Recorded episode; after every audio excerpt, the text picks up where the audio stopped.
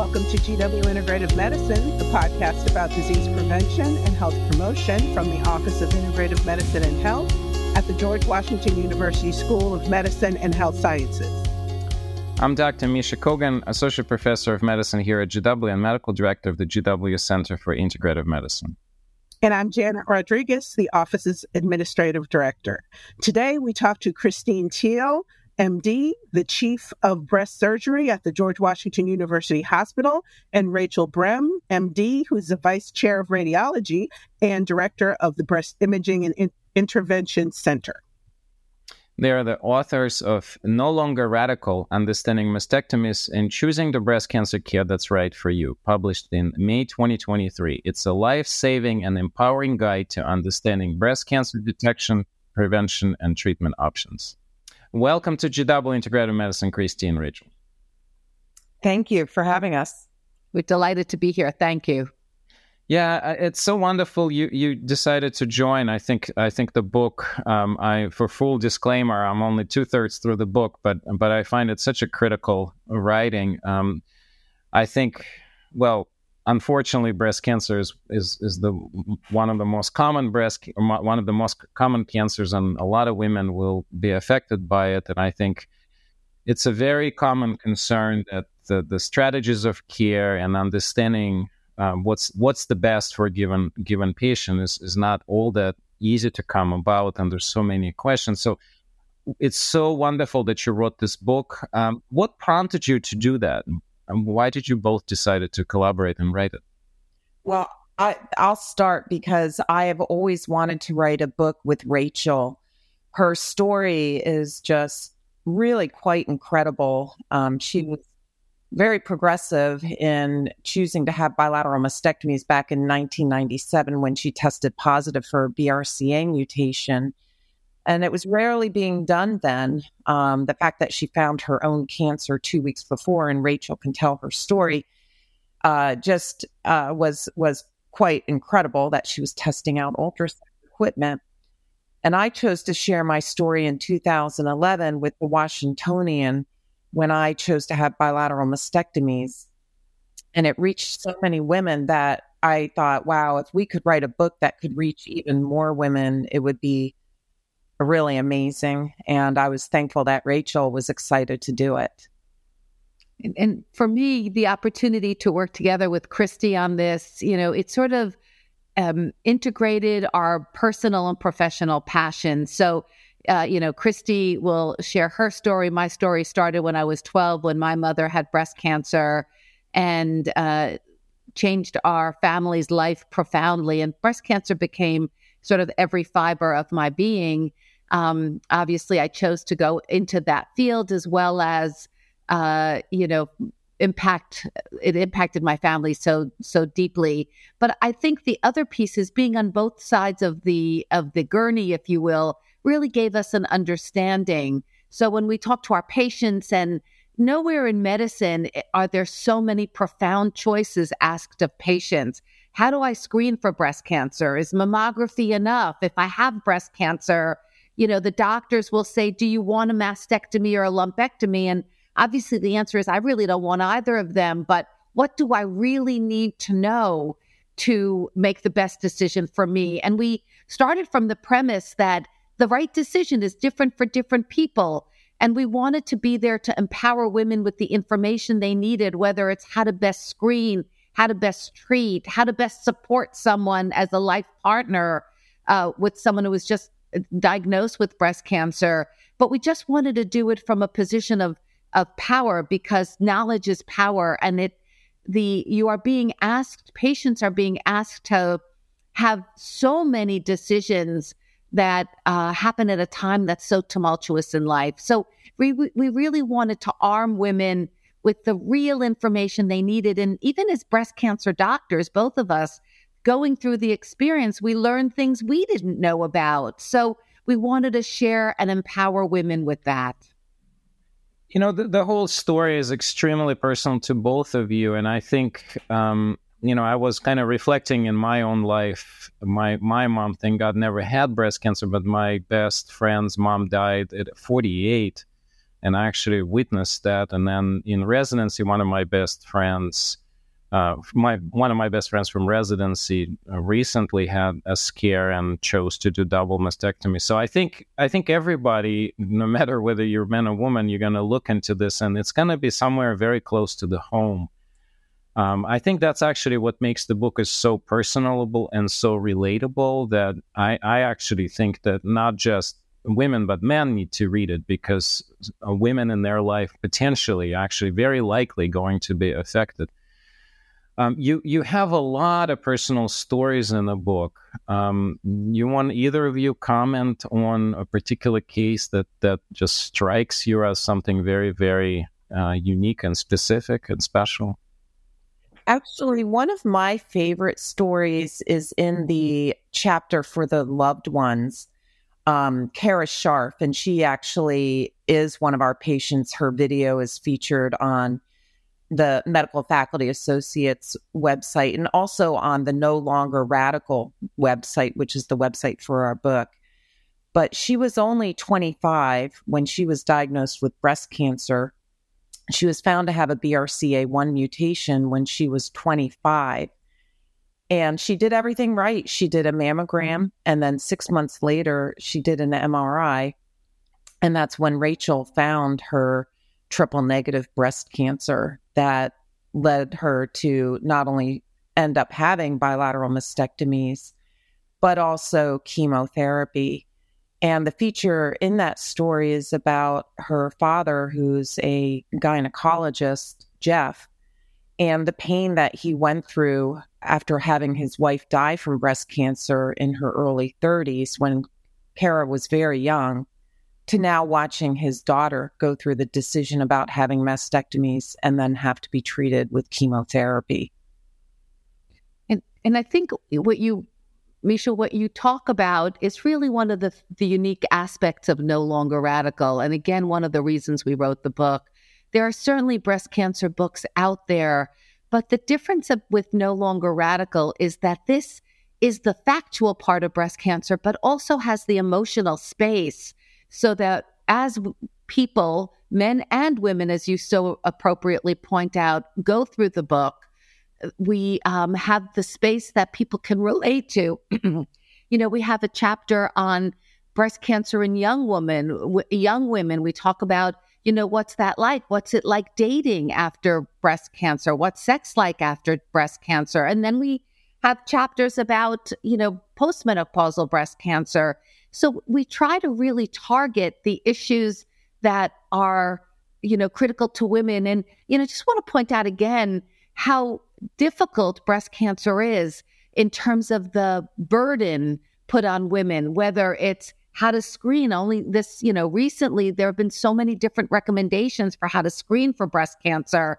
And you know what are the risk factors for breast cancer? So you know when we first started educating women we we we would say what do you think the number one risk factor is and almost invariably it would be a family history you know gratefully now there's a lot about breast density and that's very timely because the FDA came out last month with federal regulations that are going to be law by September 2024 that every woman will need to know what her breast density is. But we want to make sure that women with dense breast tissue know that they also have an increased risk of breast cancer and that mammography alone is not enough for them. So, again, the same thing is true with uh, treatment for breast cancer. You know, uh, if you have strep throat, you're given an antibiotic. But with breast cancer, at a time that is so difficult in one's life, women and their families, and we're very sensitive to their families and their support networks and their loved ones have to make these really difficult decisions. You know, the you may have an appointment with an oncologist that says, well, if you take chemotherapy, your risk reduction is some per- percentage. Well, how do you decide what what to do about that? And you know, it's kind of fascinating that it turns out that uh, if you go to a male surgeon, you're 80% more likely to have a lumpectomy because, um, you know, it, it, it is sort of the in vogue treatment and is in fact the right treatment for many women as long as it's made eyes wide open. But it's very important for women who choose that to know, well, you know, the recurrence rate is a half a percent per year, and that your risk of a second cancer in that breast or in the other breast is really uh, substantially higher than the general population. And you started out by saying, you know, breast cancer is in fact the number one breast cancer, uh, number one cancer in women, not only in the United States but globally, and the number two killer of women. So, um, you know, it's very, very important. And, you know, we, we also want women to know that uh, you really do have to start screening at 40 because breast cancer in younger women is much more aggressive, divides quicker, and screening is extremely critical in this population. And in fact, 20% of uh, breast cancers occur in women under 50. I would argue that for some women, you may want to try and get screened as early as 35. I was 35 when I um, got my first uh, mammogram, and three years later, I had breast cancer at 38. So for some of us, 40 is fine, but for others, 30, 35 may save your life. And, and I'm so glad you brought that up because um, the American College of Radiology last month came out with new recommendations. And there was the recommendation was at the age of 25, every woman should have her risk assessed because we need to know who is indeed at higher risk and who needs earlier, more intensive screening and not wait until what happened to you happened. So, um, you know, there's certain populations of women that are are the whole population is at higher risk black women, Ashkenazi Jewish women, um, and they should start screening earlier.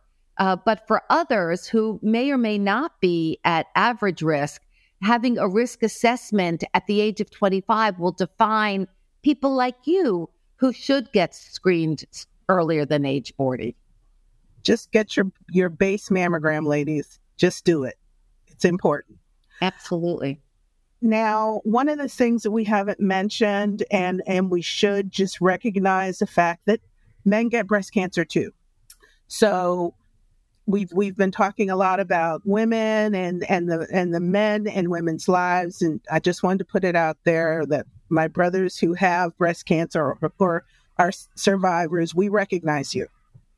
Absolutely, and it, it definitely is not a focus in our book, but men with breast cancer are uh, definitely tested for the BRCA mutation. Um, that's def- uh, number one cause of breast cancer in men. Um, but any man who feels a lump that feels unfamiliar should get in and get a mammogram, an ultrasound, and have a full evaluation. And it, you, you're so one percent of breast cancer occurs in men. So about there are about 225,000 new cases of breast cancer in the United States every year. A little over uh, 2,000 occur in men. So it's it's um, absolutely true. And the other thing we do talk about in the in the book is the transgender population. And five or ten years ago, we really didn't know how to screen, but we've done this now for a while, and we do uh, address um, the need for screening in transgender women who have had estrogen for more than five years, and also uh, deal with how to screen transgender men um, after gender reassignment. So I, I, think this is a very dynamic area, uh, but again, it's all about empowering people. Uh, men and women, whether, you know, whatever their gender at birth, with the information they need to optimize uh, breast cancer detection. And it's really important to know that early breast cancer is is very treatable, is very curable. 95% of early stage breast cancers uh, result in people living five years and more and thriving, not just surviving. I don't like that word. We thrive, we don't survive. But if it's really important not just to talk about um, survival, but we have to talk about what is the journey that the woman or man has to go through to get to survival. And with an earlier breast cancer, the what we call intensity of care is less, less aggressive surgery, less aggressive treatments. So the endpoint of survival is, of course, important. But what do you have to go through? And how do you advocate for yourself that if you do have breast cancer, it's early curable breast cancer that's found. And that's really the focus of this book. Yeah, I love how you concentrate a lot on recovery. I, you know, there's a lot of books that kind of go into a decision making and, you know, like should you take mastectomy versus chemotherapy or hormonal. But I really like how uh, a second half of the book is so deeply concentrated on okay, well, you know, you have to thrive, and there's well known ways of doing it. Let's talk about that a little because I, I really want us to to really concentrate on what you just said, which is this kind of a positive aspect that most women and men will recover from this illness and go on living life, often completely normal life. So let's talk about what what is the best current um, kind of this recovery plan, if you will. Well, I love that you bring that up, Dr. Kogan, because you know that an area that is near and dear to my heart is collaborating with the Center for Integrative Medicine. And I learned about that back when my best friend Laurie was treated for breast cancer at the age of 34 when she was living in Colorado. And it was very um, important to her and her recovery that she was able to work with a naturopath and have Reiki therapy um, in addition to the physical therapy that she needed.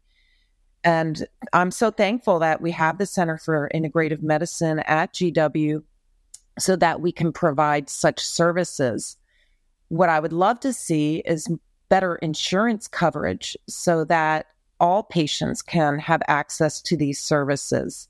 And as you know, we've been very fortunate to be able to do some fundraising so that we can cover the cost for patients. But it would be nice if everywhere patients could have access to services such as yours and that what you provide at the Center for Integrative Medicine. The other thing um, that we're very proud of, and that is covered in No Longer Radical, the book, of course, is that it's a way of identifying needs in the community. So, about 20 years ago, uh, we started a foundation with a number of my patients called the Brem Foundation. And, you know, we, we sort of take lemons and make lemonade. So take breast cancer and try to figure out how do we help our community? How do we improve the world around us? And we do that by educating women and men from all socioeconomic uh, levels, as well as support care in the underserved community and and find um, novel, as as Christy said, you know, Christy's so committed to breaking down every barrier so that uh, people who are undergoing breast cancer treatment to have what they need. And the Brem Foundation has uh, started this very novel program called Wheels for Women, where we partner with Lyft because mammograms, screening mammograms, are are free, no copay, no deductible. But if you're underserved and you can't get there, then um, it's not going to help you. So we have developed this program, as I said, Wheels for Women, where we take women at no cost to them to their screening mammogram so they can have this life saving exam as well and try to break down barriers of um, of optimal care. And you know that that actually uh, brings back another issue in terms of underserved communities. You know, breast cancer is not the same everywhere. The death rate from breast cancer has gone down 40% over the past two decades, you know, nearly half. So in 2002, the death rate from breast cancer was almost double what it is today. So that's kind of amazing. But the sad part is that Black American women are 40% more likely to die of breast cancer. And so, as we address this unacceptable healthcare disparity, we have to really think about excellent care, not just care in the underserved community, because quality matters. And, you know, again, we're trying to educate all people who, who get no longer radical our book to uh, understand that they need to advocate for themselves whether it be going to a center of excellence or whether it be finding a lump that their doctor keeps telling them, and Janet, you're going to really relate to this. You're too young to have breast cancer. So they have to advocate for themselves. And if, you know, you get an, a, a, an opinion that you're not comfortable with, as an as an empowered woman, you need to go and get another opinion because it can really be life saving. Yeah, I think the, the the whole point of this dramatic um, racial disparity in outcomes um, should be concerning for everybody. I, I, think it's such a multifactorial point. Um, unfortunately, you know, the reality is it's you look at about all the risk factors for breast cancer, and and I like how you mentioned environmental, for example. And of course, the, the those risks are going to be higher at the minority population, which uh, unfortunately, I think system, not just healthcare system, but the general society, just does not bring enough attention to. Um, so hopefully, podcasts like this and your book is going to help to move the needle. We were very excited about the opportunity to change the narrative of breast cancer. And um, again, we're really trying to educate women. It, although the name of the book is no longer radical, understanding mastectomies and choosing the breast cancer care that's right for you, Christy and I are not pro mastectomies. We are pro educating women so that they and men so that they can make the best decisions for themselves and for their families as long as it's done, you know, again, eyes wide open. Really, we're all about information is power, and we're not passing judgment on what the best decision is. We're just saying, understand this is what you really need to know, which you might not be told, and uh, and that's what you'll under need to make the best decision for you. So um, I, I think that that's really important for the people listening to this podcast to know that we partner with them to get the information they need. We're not at all deciding for them what is best. And the title No Longer Radical came from when I was interviewed with Robin Roberts on Good Morning America back in 2011. The title of the interview was Breast Surgeon Makes Radical Decision. Um, and I really reflected on that because when I was making my decision to have mastectomies, I had a lot of support from friends and colleagues, but I had many colleagues who said I didn't need to do that. And they weren't living in my shoes and they weren't watching their mother die from breast cancer as I was. And I thought, why is it radical? Why is it considered radical? And that was how we came up with the title because even today, women are made to feel that it's a radical decision if they choose to do bilateral mastectomies, and it shouldn't be that way. What part of the whole entire woman propaganda, what makes you a woman propaganda, do you think plays in what um, people will say to somebody that says, I'm going to have a radical, uh, a, a, double mastectomy. And, um, you know, people who are trying to talk them out of that, like some of your colleagues who told you that, you know, you didn't need to have that. You, you know, I'm, I'm going to step back and say, you know, Christy talked about writing the book. The, the first time I really thought about writing a book, and it's, it relates to the question you just asked, was uh, I was it was a Sunday morning drinking coffee reading the front page of the New York Times and there was an article about breast cancer and it was written by someone who has not stood in the shoes that Christy and I have stood in. And it said you know you why would you ever uh, cut out normal tissue? You know if you should do everything you can to save your breasts. And I went from being you know, angry to red face to steam coming out of my ears because mm-hmm. that person is not the person who can understand what it's like to wake up every morning and have to worry about a new cancer in the breast that was treated or in another in, in the other breast.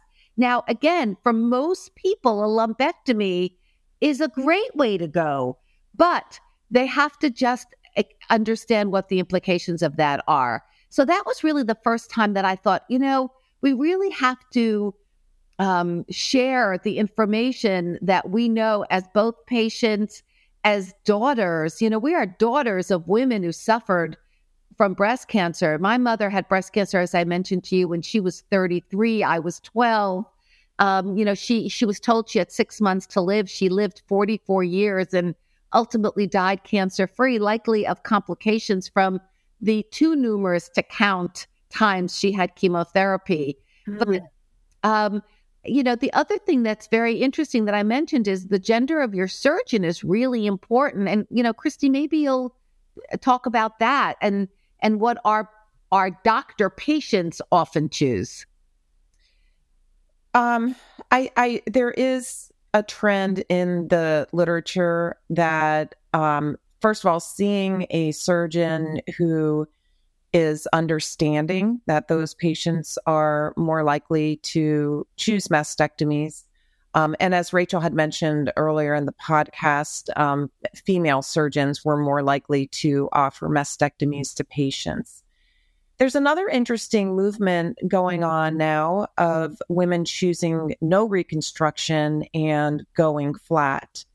And the, there's going to be um, through Mandy Chapman's group um, an, a, a, a webinar about that because these women who choose not to have reconstruction and decide to go flat are feeling judged by their surgeons. And we do address um, the option of going flat in our book because that certainly is a personal choice that a woman makes.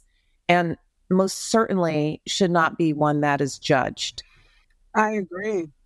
You know, there's one uncomfortable issue, and and I, I want us to talk a little bit about it.